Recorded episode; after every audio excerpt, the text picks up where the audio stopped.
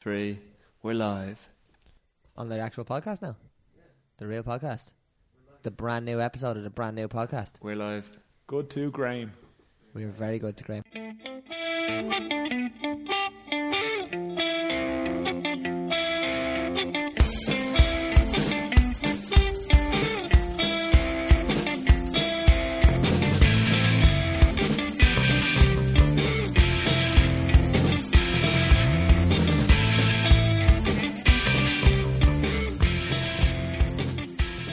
Hello, everybody. We're back. And in case you're wondering why I don't sound like Phil, it's because I'm not Phil. I'm Graham. But Phil is here, Hi, Graham. along with Dara Yeah. and John. How's it going? Um, Kevin Keneally is off somewhere making business for himself. He's studying for his mocks, I think. That's the, that's the one I heard as well. And um, we are coming with you with the, we'll call it a second series of the Hurlers on the Ditch podcast. Just don't call it a comeback. no, don't call it a comeback. Definitely isn't. Um, we're going to take it a little bit differently this time around. You remember last time, back November time when we actually used to release podcasts, we'd hitches with what we're going to talk about at the start of the day and then go through the episode and then that's what we talk about. But nowadays, I'm surprising the lads with the topics every week. They haven't a clue what we're going to be talking about. Uh, they're going to find out as you find out. And we're going to get their immediate opinions. But first, Phil is going to tell you about our new partner. Yeah, very proud to be brought to you now by Charges. I'll just tell you a little bit about Charges before we get going. How many times have you been in a situation like this? If you're on a night out or at a gig or a festival and your phone's battery just isn't lasting the pace, no matter what you try, your data's off, the brightness of the screen is way down, nothing works, and your phone dies. There's absolutely nothing worse. Now, Charges want to change all that. These portable, disposable chargers will give your phone as much as a 70% charge. And when you're finished with it, you just bring it back to where you bought it, they take care of it. Simple as that. So if you want to find any more about Charges, just go to charges.ie and don't forget to tell them that the Hurlers in the Ditch sent you. Thank you very much, Phil. Right then, lads, let's get this started. Dara, you brought it up right before we started recording that Nope. this that this year's Masters was the lowest rated in how long? Since 04, Graham. Since 04. and I can see why. I think because as far as I'm concerned, this Masters had very little spark. It went out with a whimper. What did the rest of you think about? I think until like the, the Sunday had decent drama insofar as Garcia and Rose kind of chilled out playing reasonably high level of golf and going to a playoff always helps. But I think with Hoffman leading for most of it, which is just uninspiring, and everyone knew that he wasn't going to last the pace. Everyone hoped he wasn't going to last the pace as well. I think. Um, so I think everyone was just waiting for the charge to come from someone like Spieth or Fowler. I think if it had been Spieth versus Fowler, it would have been an awful lot more interesting. That's what I think happened as well. Because they went off the boils already. There wasn't like usually the last couple of masters, even the memorable shot this year from the Sunday came from Russell Henley, which was he finished pretty much nowhere. Like they just I think he finished one under or something like that. But like the final group just played solid golf. They didn't have to take a risk. Like they played to their abilities. And even the playoff hole itself, it wasn't really a tense playoff because Justin Rose put himself out of contention with his tee shot. And um, I think you're right. If I had been, I think people were looking at the leaderboard so, early Sunday saying, okay, if Spieth can do this, if Fowler can do this, and then just hope that it'd be like a four way. Maybe even if uh, Westhausen or Oosthuizen, whatever, however you pronounce it, had to come in at some stage instead of just building up and building up and then just plateauing. Maybe it could have been interesting, but it just there was it went out with a fizzle rather than a bang. I think.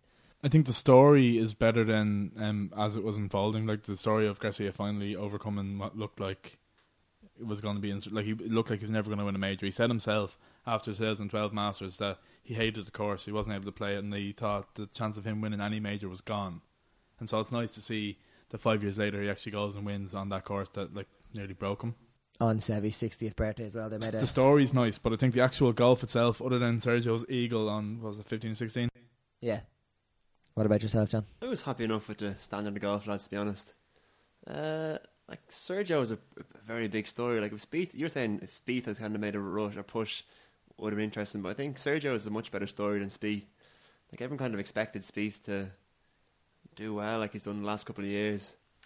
I thought the golf between Sergio and Justin Rose is pretty good as well. It kind of ebbed and flowed. Sometimes you don't see really golf doing that. Sometimes you see one fella playing steady, not having to play too well. But you saw kind of Sergio go ahead, then he falls back, then he pulls out.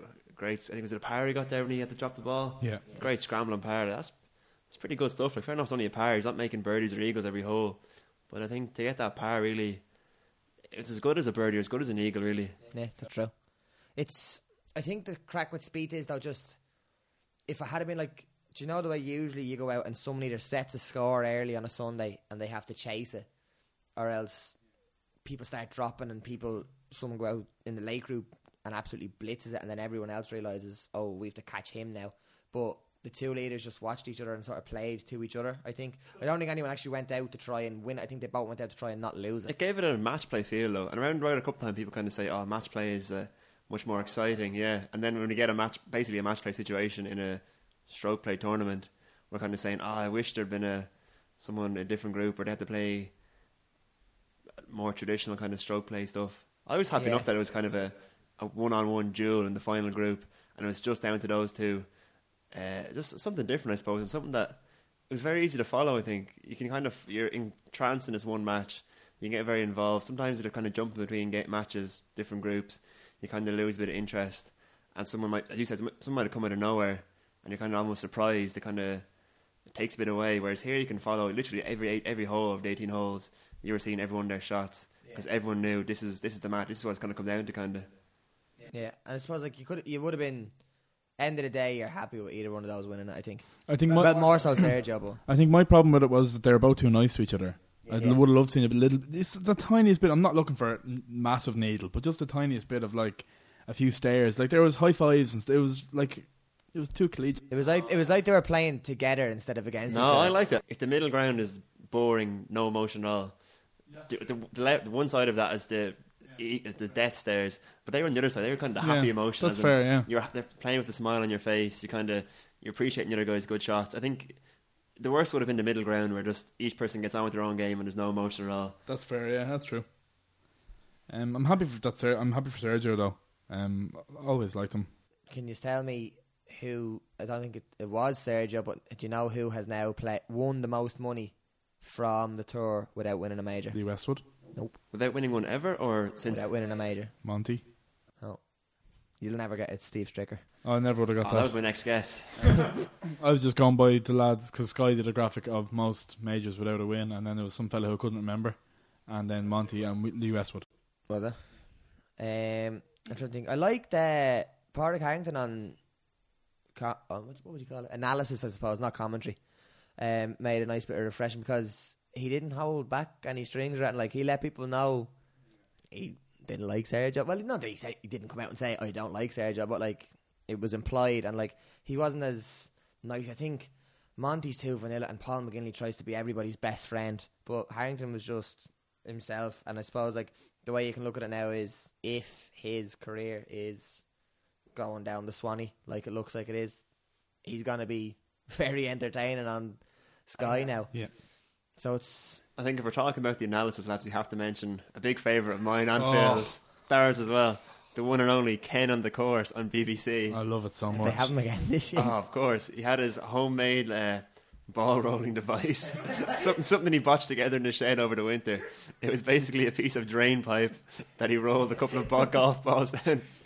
I've no idea how they let this man onto the course. It's unbelievable. I oh, I love him. Like, I just, I love to imagine the American people there who are there from early in the morning, dying to see the golf, and they see this old English man get on the green and just throw a few balls out of his pocket, try land a few putts, and then look into the camera and give the weirdest wink you will see on television. But it is. I still think, like, at the best times, I don't really like watching golf. But Masters Sunday is just it is something completely different to the rest of the year in golf. Like, it's you will sit down from the first tee, from the first ball being struck on the first tee on that Sunday, and have a completely vested interest for the whole thing because they just edit it so well. You know if they're showing someone who's four over and the leaders are 600, you know you're seeing a cracking shot.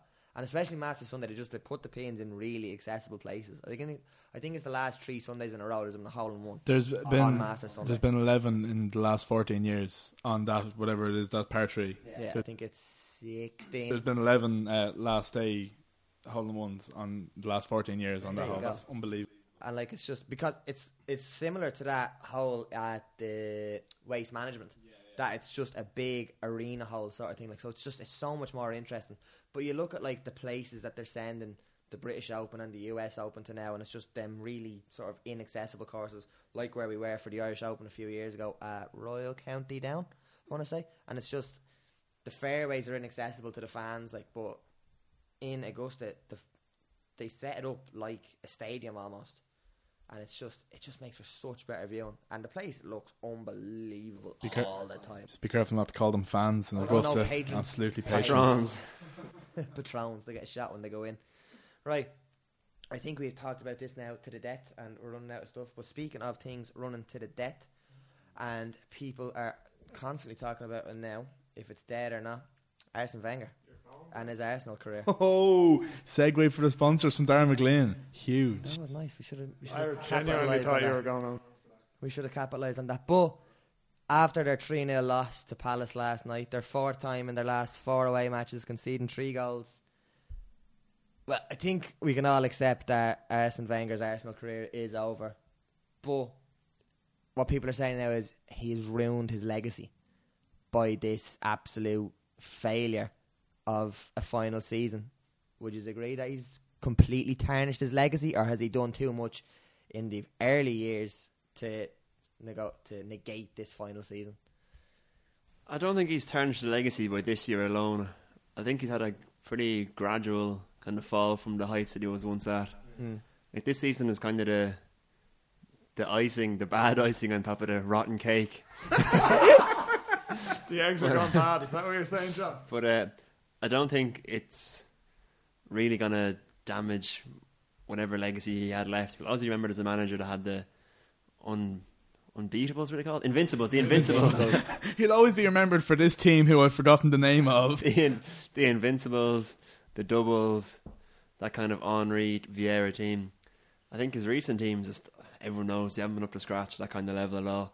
And I don't think that finishing poorly this year, not qualifying for Europe, I don't think people are going to say suddenly, "Oh my God, Wenger's actually not a good manager." People know what he is, and losing the Palace hasn't changed that too much.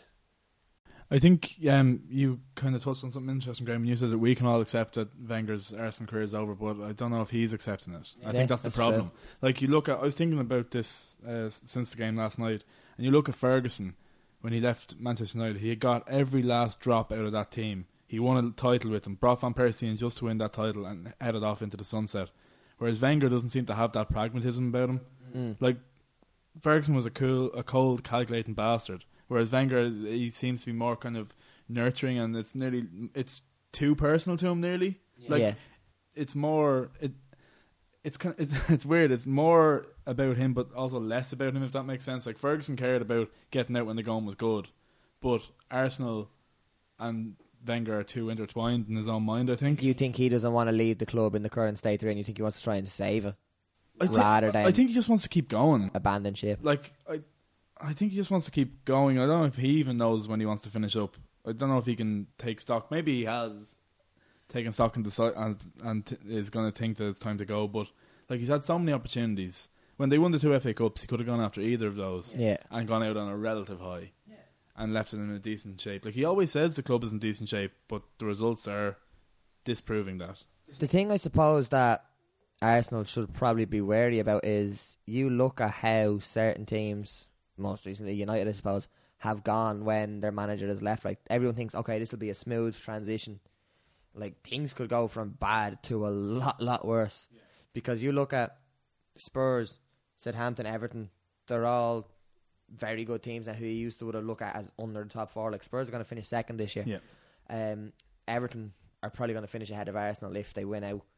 Um, but you look like Arsenal, if Wenger goes, if they don't bring in a big manager, if they don't have European football, they probably lose Sanchez, probably lose Ozil, and maybe when it's that big a rebuilding project, maybe Boyd will say, "Ooh, we'll wait and hang on here." Like when United went in Europe, they were still sort of United, like they could promise massive money, and you sort of knew that like it, it'll probably be okay. We'll see what happens. But with Arsenal, I think people are going, "Ooh, maybe this is the start of a sinking ship." Yeah. Um, I think the same is true for the manager. Like, there's talk of Thomas Tuchel from Dortmund, and there's talk of um, Simeone from Atletico Yeah. Madrid as kind of being the two leading candidates to replace Wenger, and absolutely they'd be. I think either of those would be brilliant appointments for different reasons. But why would Tuchel leave uh, probably the most exciting young squad in Europe to come to a, another rebuilding job, and why would Simeone leave Champions League perennial Champions League semi-finalists at this stage for Europa League? I know Arsenal is a big draw in name, but I think as per usual, media kind of get lost in how they get an, an overinflated sense of English importance. Like, Yeah. the, like Dortmund and Atletico are more successful in Champions League in the last five years than Arsenal. So there's no reason for their managers to jump ship for an Arsenal not in the Champions League. Have Dortmund won it? No, I got to a final and a couple of semi, one semi anyway. Well, then there you go. Atletico are more successful in the Champions League. Full stop. They've won it. they got beaten two finals.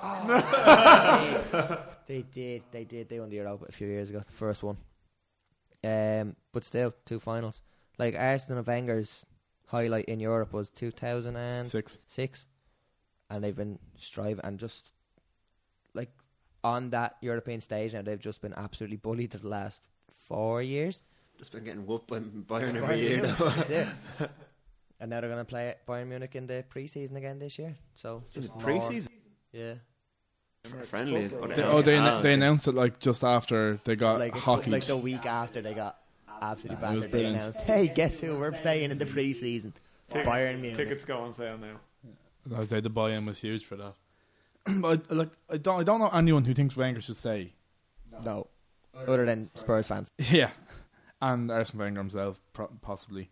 But it's just, like it's been talked so much, and it's just impo- it's unbelievable that he hasn't actually gone yet. That's what I was thinking. Like, would that result be the catalyst that just says, "Oh, look, just cut your losses now, get rid of him, finish the season with some sort of credibility, let him go, and then just try and get someone now, like take care." of Oh, I don't think they'd sack him but a couple of games ago. Like John was talking about his legacy earlier, which is absolutely guaranteed at the club. Like he made Arsenal, modern Arsenal, into what they are. He's the reason they're playing in the Emirates. I don't think they could.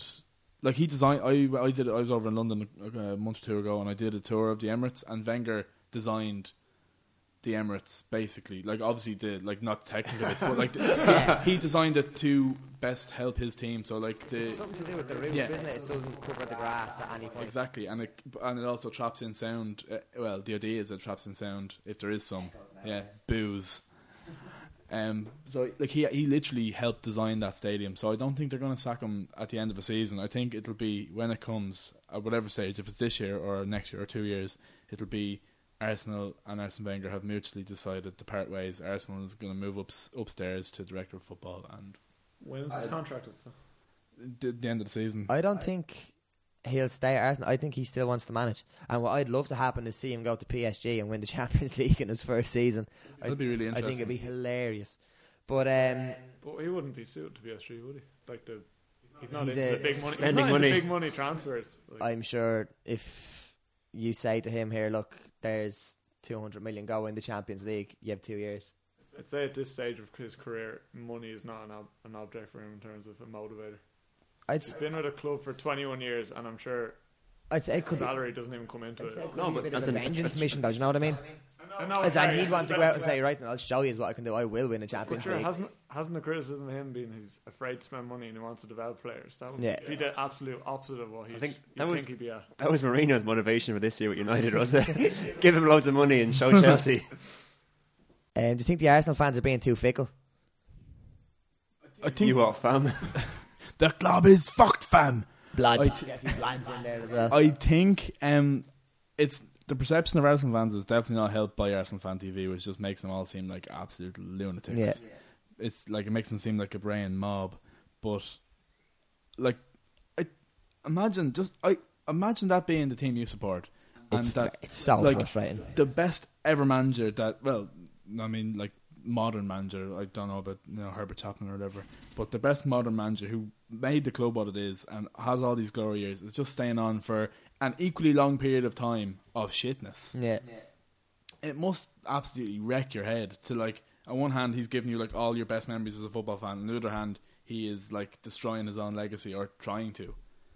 So I, I don't I don't know if you can say they're fickle, but the reaction like the pathetic like Wenger out banger, banners, Uh, it's really funny that they're the Wexford races. Did you see that one? There's a fella standing at the corner of the track of Wexford races with a Wexford out, a a Wenger out Who bang. was the one there a few weeks ago? Some New Zealand and somebody in the, cr- like a, a crowd of like 1,023 or something. There was a Wenger out banner, and there was one at WrestleMania as well. There was one in South Africa to protest against uh, Zuma as well. it's like Zuma out is most of them. Then there's one just saying Wenger out.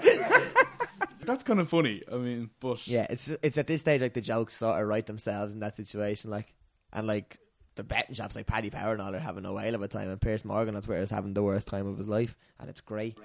brilliant. Anything that brings misery on that man is all right in my book. But you think this, if if this is your final opinion, do you think I he think has he- eight matches left as Arsenal manager?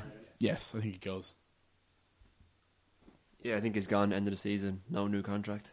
I think it's a bit mad. It's gonna be a bit mad, isn't it? It's gonna be crazy. He's the last like thing tying like the old Premier League that we grew up Oh with. yeah, this will be it.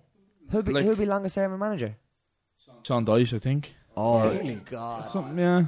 Sean Dyche or uh, Eddie Howe, something like that. Uh, given that I just did that quiz today, so I'm kind. they're sort of in my head. Yeah, I think it's someone like that. Couldn't be anyone else. Eddie. Howe probably combined. Maybe Sean Dyche in a single block. Yeah. Jeez, that'd be crazy. New Arsenal manager.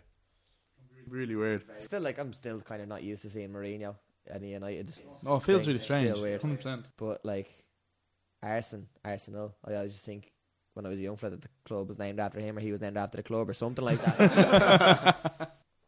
but um, right, we'll move on. I'd say we'll make this either our final or second last topic, depending on how long we go for it. But um, l- league finals were Sunday. Well, And Saturday, Saturday. and Sunday. Yeah. But um, it finally happened. Dublin were beaten. Kerry bet them for the first time since 2009 in a competitive match. 2015 league, Graham. Competitive match in the final or the semi-final, championship or final. I have to Google that one, Graham. Um, and I suppose from a Dublin point of view, from my point of view, I think Dublin finally had what was coming to them because they've been getting away with it for a bit too long at this stage. But what was your perception of the final and what the result of the final actually means for the rest of the year? Graham was calling it the final, by the way. In a room with three Kildare men, he's calling the Dublin match the final. Because it was. The D- Division One final was a cracking game. First of all, I think that needs to be said. The league in general has been brilliant because it's the best teams playing each other week in and week out, and teams in lower down divisions playing teams of their level Yeah. week in and week out. So it's been brilliant again. Um, like you said, it's it's been coming for the Dubs. They haven't been good in pretty much any of their league games. Nope. They've struggled in most of them. and pulled it Roscommon was the one where they showed what they can probably really do. They pulled it out of the fire and uh, drawing the games against uh, Donegal, Tyrone, and Kerry. And they pulled it out of the bag against Monaghan as well. Yes, forgot about Monaghan. Um, so it, it was coming for them. Um, I think it was important for Kerry to beat Dublin. I don't think it mattered how they bet them. I don't think it mattered that Dublin nearly pulled it back. Just to actually say we've done that. We can beat this group of Kerry players can beat that group of Dublin players. And so if it comes to a semi final or final in uh, August, that we can do it again. Um, and for the Dubs, then I think it'll please Gavin. I'd say because it gives him a load of things to work on, and he can give lads rockets up the arse with legitimacy now. Like it gets a bit weary, I can imagine, going in doing a tape session, having been unbeaten for like 35, 36 games, and saying this is what you did wrong, and then in the back of your head knowing that you won or drew the game anyway. So actually losing, they can say this is what we did wrong. Yeah, and he said it like he said it himself to TG4 after the Monaghan match. He said, um, "We won't get away with playing like that again," and they played like that again, and they were beaten in the shows. And I think, I suppose you say it's not the way that Kerry bet them, but I think it kind of is because it showed that you can get that Dublin team behind, and now you can keep them behind you. Because like I'd say, if Rock had got that late free. I think that could have been really demoralising going into extra time to Kerry because they're like, what more do we need to do to actually beat them inside 70 minutes? Do you know what I mean? What do you make out of it, Daz? I was surprised with Dublin's lack of coolness in the last five or ten minutes. Michael Darragh Macauley thinking he could shoot Yeah, for one. Thinking he could kick the ball. Should have trusted the hands as he's done for the last five or six years. And Kevin McMahon running through and fisting it into the goalkeeper's hands again. I just Didn't see that coming at all. I really, up until the last minute, I expected Dublin to pull out the fire. To be honest, I think, but that's sort of I think what we're used to now. And then again, this is going to change the perspective now for the whole season. If you get ahead of them, you can stay ahead of them now. But it's just like Kerry actually played Dublin at their own game. They attacked them. They didn't necessarily sit back and wait to break. They played a proper game of football. Like and now, Darran O'Sullivan did came on. He was absolutely magic when he came on for his little cameo. But he sort of settled the game for them. But I think, I think the ones who'll get the biggest fright were the Dublin forwards because I didn't think any Dublin forward had a great game necessarily. No, not at all. Uh, Brogan was way off the pace. We won't see Brogan again starting a match. I wouldn't think. Uh, he was awful. He was and, really bad, um, like, yeah. was, it might Ch- start against Wexford. was it Shanahan that was marking Paddy Andrews? I can't remember. yes, it was. Uh, I, where I was sitting in Lower Hogan for the game, and so that, Paddy Andrews was beside me for the uh, first half, and Shanahan had him on toast. He gave him a torrid time. It was um, really, really impressive. Like you, you're used to seeing Andrews collect the ball, come out, to, sweep out to the corner, collect the ball, do his little chimmy, and get past the man. And Shanahan just he had him all day, and that was really impressive. to be honest, I'm not a big fan of Burno, but some of the ball going into him in the second half, just straight over his head. Yeah. There must have been four or five kick passes that were just nowhere near him when he was making his run, which was very unusual to see. Normally, the kick passing from Dublin half forwards and midfield into the inside forward line is very accurate. But yeah, And now, they just weren't at it. They weren't just. They didn't have a good day at the races at all. before we go on to the Division Two final, just for those Dublin and Kerry players, is that sort of is that match now going to act as a letdown because you think when their next proper competitive match is going to be for Kerry, it's probably going to be the Munster final against Cork. For Dublin, Dep- I don't know what the draw is, but I'd fancy Tipperary give Cork a good game at this rate. yeah, that's true actually. So it's going to be the Munster final for Kerry though, but um, for Dublin, realistically, you're looking at Leinster final again. Uh, all our Super Eights, Graham. Come on, you don't you don't need to spare our feelings. It'll be the Super Eights when Dublin get a proper game. That's not in this year, Phil, is it? No, Is it next year? next year. I thought it was this year. Oh, okay. Sorry. But is It'll be the quarter final. that sort of Even. Do you think that'll be difficult for them to get over again, or will I they think they're- be I think it's- sluggish? I think it's what they're used to. Like it- they're expecting it. I think they train. They their whole year is structured around that in anticipation of knowing that they're going to have good games during the league and it's going to go flat again and that they have to peak again for quarterfinal, semi-final, final. So I think it's sadly it's what they expect. It's going to be a pain in the arse for us, for fans. Like going from watching competitive great games week in week out to having to wait until the quarterfinals to get a really cracking game outside of Ulster Championship. Um, yeah, I think you're contractually obliged to say that when you talk about championship being weak. Yeah. You have to say that Ulster's great. Yeah, exactly. But um, okay, we may as well address it. The Division Two final. Now, when I saw it, I referred to it as the most Kildare result I think I've seen in a while. When Graham walked in halfway through the second half, early for the Dublin haven't match. seen United make a comfortable 2 0 lead. But um, I just I felt it was the most Kildare result in a long time because they were ex- A loss. yeah they were expected to go out last week. They made what was it 14 changes against Galway, lost by a point. This week they played strong enough team, championship team pretty much, lost by two. It's just what what did you think of it yourselves? Uh, j- uh, a Kildare result in the last couple of years has been to lose by an awful lot more than two, in fairness. so that's an improvement. Um, I was talking about this after the game. What annoys me is if you had told me at the start of the year Kildare were going to get promoted to Division 1, I'd be delighted. Having seen how well they did play during the league, it's now really frustrating to see how the last two games finished out. So it's disappointing now, but in the broader scheme of things, getting into Division 1 is a boost I didn't expect this year. So as a Kildare fan, I'm probably overall happy, but uh, Sunday gave me things to worry about for a possibility of going deep-ish in the championship. And do you think just it was the talent level in Division Two Kildare were just better this year than everybody else, or is it the way Cian O'Neill has them playing? I think he actually we are playing to a plan for the first time in a long time. Um, he has a he has a system in place with Eoin Doyle. Uh, he's wears six, but he kind of plays as a sweeper or a stopper. Like he doesn't go, he doesn't move. The cornerbacks will move. Even the fullback, he's got a point. David Hyland on Sunday. They all move up with the attack, but Eoin Doyle stays, and a, a couple of people stay back to mind the houses. But um, and then the rest of them is sort of like a fluid move together, and he Cian O'Neill has them very patient, kind of like how Dublin have gone to a lesser uh, talent level, obviously, but how Dublin are patient with blanket defences. Are moving in that direction, which they never were before. Um, Work around them to work through them instead of just running straight at them. I think that's what O'Neill did, and then that kind of broke down actually on Sunday, which is where I think we lost out. But I think that's what helped was an actual system. Yeah. And what about yourself there? Have you noticed any considerable improvements as the gap player here this year, or how do you feel? Were you expecting? What were you actually expecting Sunday? A big win, a I close thought we win. were, I thought we were going to get beaten. I thought we were going to lose. Did you? Haven't I thought it'd be close as well. haven't Yeah. bet Galway in years.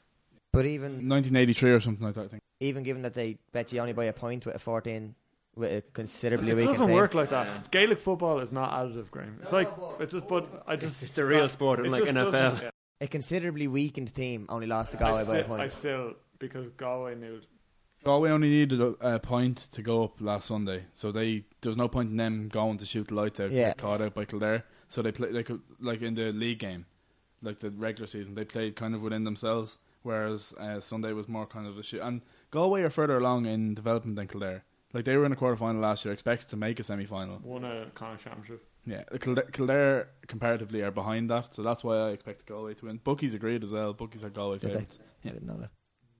And where do you think, just as Kildare fans, what you what are you expecting now for championship? Leinster final has to be the aim because Dublin are on the other side of the draw. It's Dublin and Meath, isn't it? And you're on the Westmeath side of the draw. I think you're the only other strong competition over that side, isn't it? No, Meath are on Meath are on our side of the draw, but yeah, you'd have to be confident enough you can beat Meath. We hockeyed them in the first game of the league. There's not many sides I think you'd be fearful of Kildare playing. Obviously, the top sides, top top sides. Outside of Division One, any team in the country you can take now. Mm. In Division One in Newbridge, you can only say you might take Roscommon or Cavan, even The two, the Yeah, two the two- relegated yeah, but, but that's you're leaving. Then you're leaving six teams who you'd be fearful of playing. At some stage, we probably will play those six, one of those six teams, and they will probably hammer us. I think we're back where we were. Not quite we're back where we were under McGeeney, but we're getting close to that stage where we're just one of the better second tier teams. And we just it's very hard to break into that top tier though. Uh, we couldn't really do it under McGeeney, and this team now, as Phil said, they're f- a lot behind kind of that level as well. But still, we're one of the better second tier teams in the country, really. And do you think, like, is it only going to get worse because the gap? Do you think the gap is widening, or do you think between the top tier and the? Or do you think the league sort of this year has shown that, it, and even Tipperary last year has shown like that gap can be closed now, and this year is probably the year to try and capitalise on it. I think you have to be playing Division One football for it to close anyway, and I'd be fearful of Kildare just coming straight back down next year, like we did the previous time we We, st- we stayed up for a season. we stayed up for the first season, yeah, and then we came back down. Successive relegation following that. But uh, like the only way you said Tipperary improved, but they kind of improved from being almost a third tier team. Like you still would Tipperary aren't going to be challenging for another Ireland anytime. Well, not soon, but they're not going to challenge this year. Definitely, they kind of moved up to the the middle tier, you might call it. It's very hard to make that jump from that middle tier to really top top level challenging for an Ireland championship. So you're not expecting any surprises this year. From Kildare or in general, or Let's go with both. Like, what what is the absolute highest you think Kildare can reach for this? Quarter final, furthest they'll make. uh, Like uh, that's as deep as they'll go. I don't think there's going to be a Tipperary like Bolter this year either. No. I don't think so. Could be wrong, but I I don't think so. I don't see it. like Kildare showed it under McGeeney, you can get very far without beating any big teams. Yeah, Like we d- got to this quarter final as as one semi final without ever kind of taking a big scalp. Like there's there's so many mediocre teams who you can either beat or you can lose to, and it doesn't really surprise you either way. Like there's so many there's there's so many teams in the one kind of pot where you can flip a coin and the winner comes out and there's no surprise almost. There's that argument um, that you're nearly better going the qualifier route, but I don't think it applies to Kildare this year because they haven't been in Leinster final since 2009. So I think if they got knocked out in Leinster semis or even the quarter final, and you head into the qualifiers and you build up your momentum playing every week, and you pick off a weak beaten provincial finalist, which is what Kildare did an awful lot of time in the McGeeney because they only made one Leinster final. I think it's more important to actually get to that milestone of the big day in Croker, Leinster final day, just as a marker for where they are. I Yeah. think it's more important than building up ahead of steam in the qualifiers from this year. I am not too sure about that. I think if you look at the teams you think you're gonna who are gonna beat you, don't think beating provincial finalists. You think the losing finalists you want to play are going to be from Connacht or Munster, and you'd fancy your chances against them. You can almost you can flip a coin, as I said before. So like a Roscommon or a tip. Roscommon, a Tip, or a Cork, or a Galway. Oh no, not at all. Like that was like neither team was in any way will hold any fear for the, the good teams. Really, like it was like they're playing a different game and different rules. Oh, the the, the difference between Division One, and Division Two was ridiculous. It was literally like men against boys, just watching a minor game, and suddenly the senior team comes on and shows them how it's done. Like I was right beside the sidelines, so I could hear the stuff that Cian O'Neill was saying. Like of everything O'Neill was saying, like get wide, run at them. It just it comes natural to Kerry and Dublin. Just kind of, I saw Jim Gavin hardly to say a word to them. Just they're so, so ingrained what they should be doing. Whereas O'Neill was kind of. I was like Mourinho. Who was Mourinho? Said he was in his brain. Luke Shaw. Luke Shaw. Cian O'Neill was kind of in the Kildare's player's brain, kind of get wide or drive at them or whatever he's saying. But uh, that's the stuff that comes naturally to the Dubs. It's just a different, uh, a different playing field, really. And just just on a side note, I was going to bring this up last week, but we hadn't got any of the GAA players with us, and last week's podcast didn't go out. but Lost um, to the archives, Graham. Dara, just from your own playing a guy, and like, do you think this new, like how far ahead these Dublin Kerrys the like and the training they're doing, especially, do you think that's been a good thing or a bad thing for the guy, just from from a grassroots sort of level? Like they they drive the standard, so surely it's up to everyone else to try and get to that level. So I've no issue with like Dublin have serious advantages with their population and money, but up until now they haven't had the structures in place. So I didn't. I don't think it's anyway financial doping, as a Paul Kimmage or Joe Brolly would call it. Financial doping is that what they're calling it? I think its impact on grassroots football is um, kind of dependent on what you think grassroots football should be. So if you think that club teams training like county teams is a good thing, then Dublin and teams like that train at such a high standard, rising tide lifts all boats. It improves the club game. Has To- that been proven, Phil? A rising tide lifts all boats. Um, but I think if you if you want the club game to be more traditional and not kind of lads working full time job and then training just one step down from a county level, if you want it to be just as fun as it used to be, then it's probably a bad thing. Yeah. But it depends, it depends on what you're looking for. And did you see what Gavin said about team mentality and all because of WhatsApp group? yeah. I, I, I didn't say what did you say. He said basically what he thinks WhatsApp groups have sort of ruined the sort of club mentality because stuff that is usually said in a dressing room is now said said in a WhatsApp group. And it's like the what's the word I'm looking for? Like the face to face sort Interaction. aspect Culture kind of stuff. Culture building he's talking about. Bad stuff or like the crack? Anything. It's all thumbs up and fist bumps Yeah. in, the, Yeah. in the groups. Winky the face from the groups, coach. yeah. Whereas there's not enough quality conversations going on on the field. But sure, before um, Gavin's time, Mick O'Connell had said that the lads were talking to each other too much. I only had to grunt at my club, mate, and you knew what I wanted. But I think I think stuff like that now from an outside point of view is probably better for it because there's more interaction than between Oh yeah, Players. definitely don't like the technology is definitely good. we're not we're not we're not all luddites here. Right? the int- it does not increase the sort of like team interaction sort of thing instead of like you see them at training. That's it. More ways of communication. Yeah. means- I think he's More more talking about the, the culture of like the way we talk now is just a thumbs up, as in good match, lads, thumbs up. Whereas before, maybe you went for a pint after a match and you kind of actually discussed it, and you had a more of a bond than just kind of seeing someone's name and then a winky smiley face or a, a love heart sign or whatever, whatever kind of stuff Gavin's friends are sending each other. Hands Like. spraying. Speaking as a reserve D footballer, I can say there's still plenty of points drank on our team. Plenty of love hearts sent in a WhatsApp group as well. Um, I think have we got anything else to cover this week? No. How's your fitness transformation going, Graham? Um, still the same. Still going Graham. Still above ground, that's a plus. Threw away a golf competition there on Sunday, Saturday, Where'd you throw it to, Graham? uh, down the toilet. Don't worry, Graham. You'll win your major one day. Had an 11 on the last. Oh, and Graham. Lost by four shots. Oh, Absolute nightmare. But yeah, okay. we happy to leave it at that for yeah, this week? good to go. Right, lads, that is the first one back. Let us know what you think. Get, leave us a rating on iTunes, on the podcast store. Where else can people get podcasts for the Android? Wherever, Charges, Graham. wherever you normally get your podcast, Podcast Addict, Podcast Republic, any good Android podcast platform, we're available on. Any good podcast store?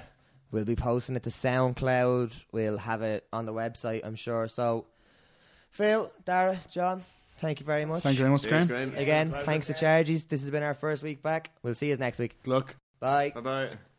Bye.